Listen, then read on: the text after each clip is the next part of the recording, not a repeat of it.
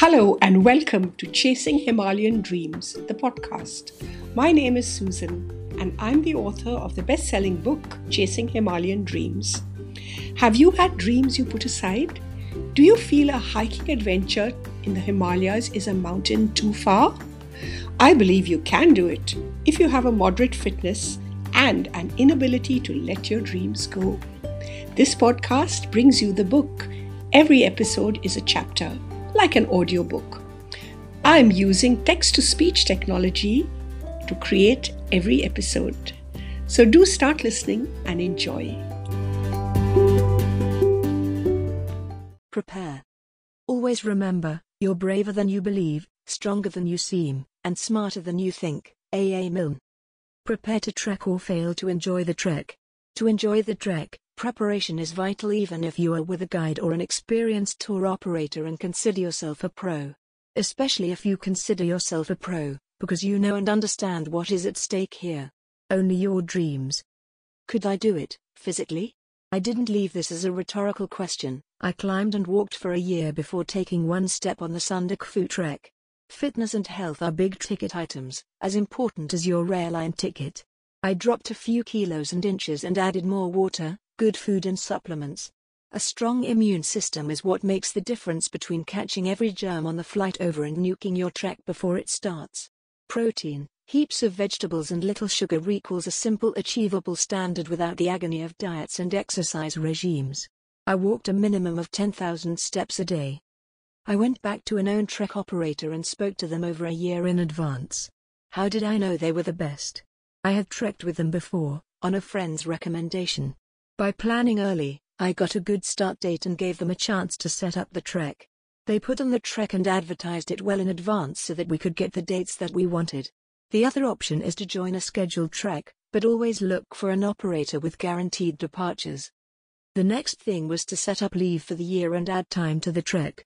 Though our trek was only six days, I planned a week on either side. To set up an Indian SIM card, it takes twenty-four hours to activate. Sort out finances, because you need cash in remote areas, and find the best local flights to the jump-off point. The Indian SIMs were good, except on the trail. Despite my best intentions, all those planned live updates from the trail didn't happen.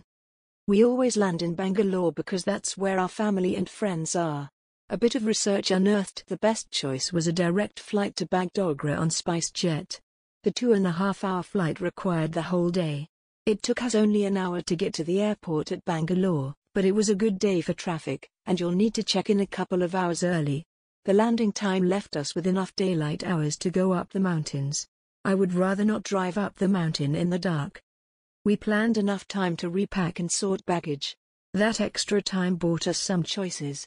India and Bangalore are home. Meeting friends and relatives after a long time is a priority. All that laughing, eating, drinking and catching up is emotional fuel for the imminent challenge. Though impatient to start the trek, the time in Bangalore was a vital time. We made sure we could withdraw cash from A T Ms. Even though tea houses on the Indo-Nepal border are not too flush with A T Ms, there are A T Ms in Darjeeling and Siliguri. We didn't need to carry too much cash because White Magic Tours handled all the logistics, but I'm paranoid enough to keep some cash on me always. The Sandakphu trek is secure but take sensible precautions to keep money and valuables like passports and credit cards on your person.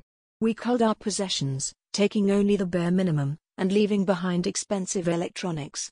A trek is as good a time as any to shake off the digital leash. The sleeping bags were redundant, because the tea houses had heaps of clean, warm bedding, but we did use the sleeping bag liners, snuggling into them before piling the blankets and raisins, quilts, over us. I did not find any problems with bugs on the route. The appendix has a complete packing list, but here are a few small things that can make you more comfortable. I grabbed a scarf at the last minute, large enough to wrap around my face in the plane to foil those evil germs wanting to hitch a ride to Sandakphu in my breathing spaces. The scarf was good on the trek too because it kept my throat snug in the early morning chill, or when a sudden mist swarmed up over the mountainside. A beanie, a warm knitted hat, and floppy shade hat enhanced my bogan look. It gets quite sunny and sun protection is vital. Socks, socks and more socks.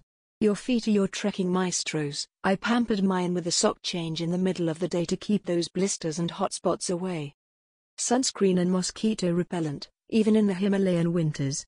The mosquito repellent can be bought in India. We were not troubled by insects, but they can be a problem in the summer months.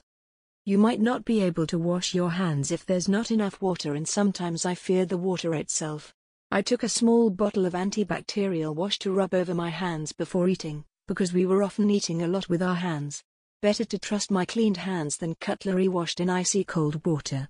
Don't take wipes as they don't decompose. All my power chargers and cables were packed in a couple of Ziploc bags. Except for one place, we were able to give our phones and cameras a bit of a charge every night. We used converters as well for the wall sockets.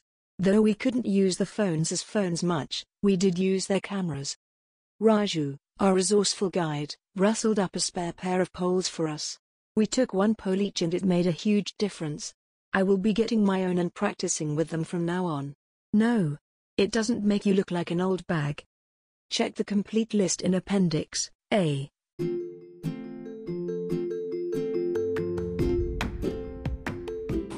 I hope you enjoyed this chapter of my book. If you liked it, send me a message or let me know. You can find the ebook or print book on Amazon.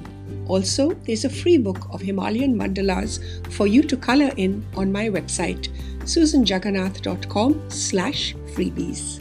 Keep listening.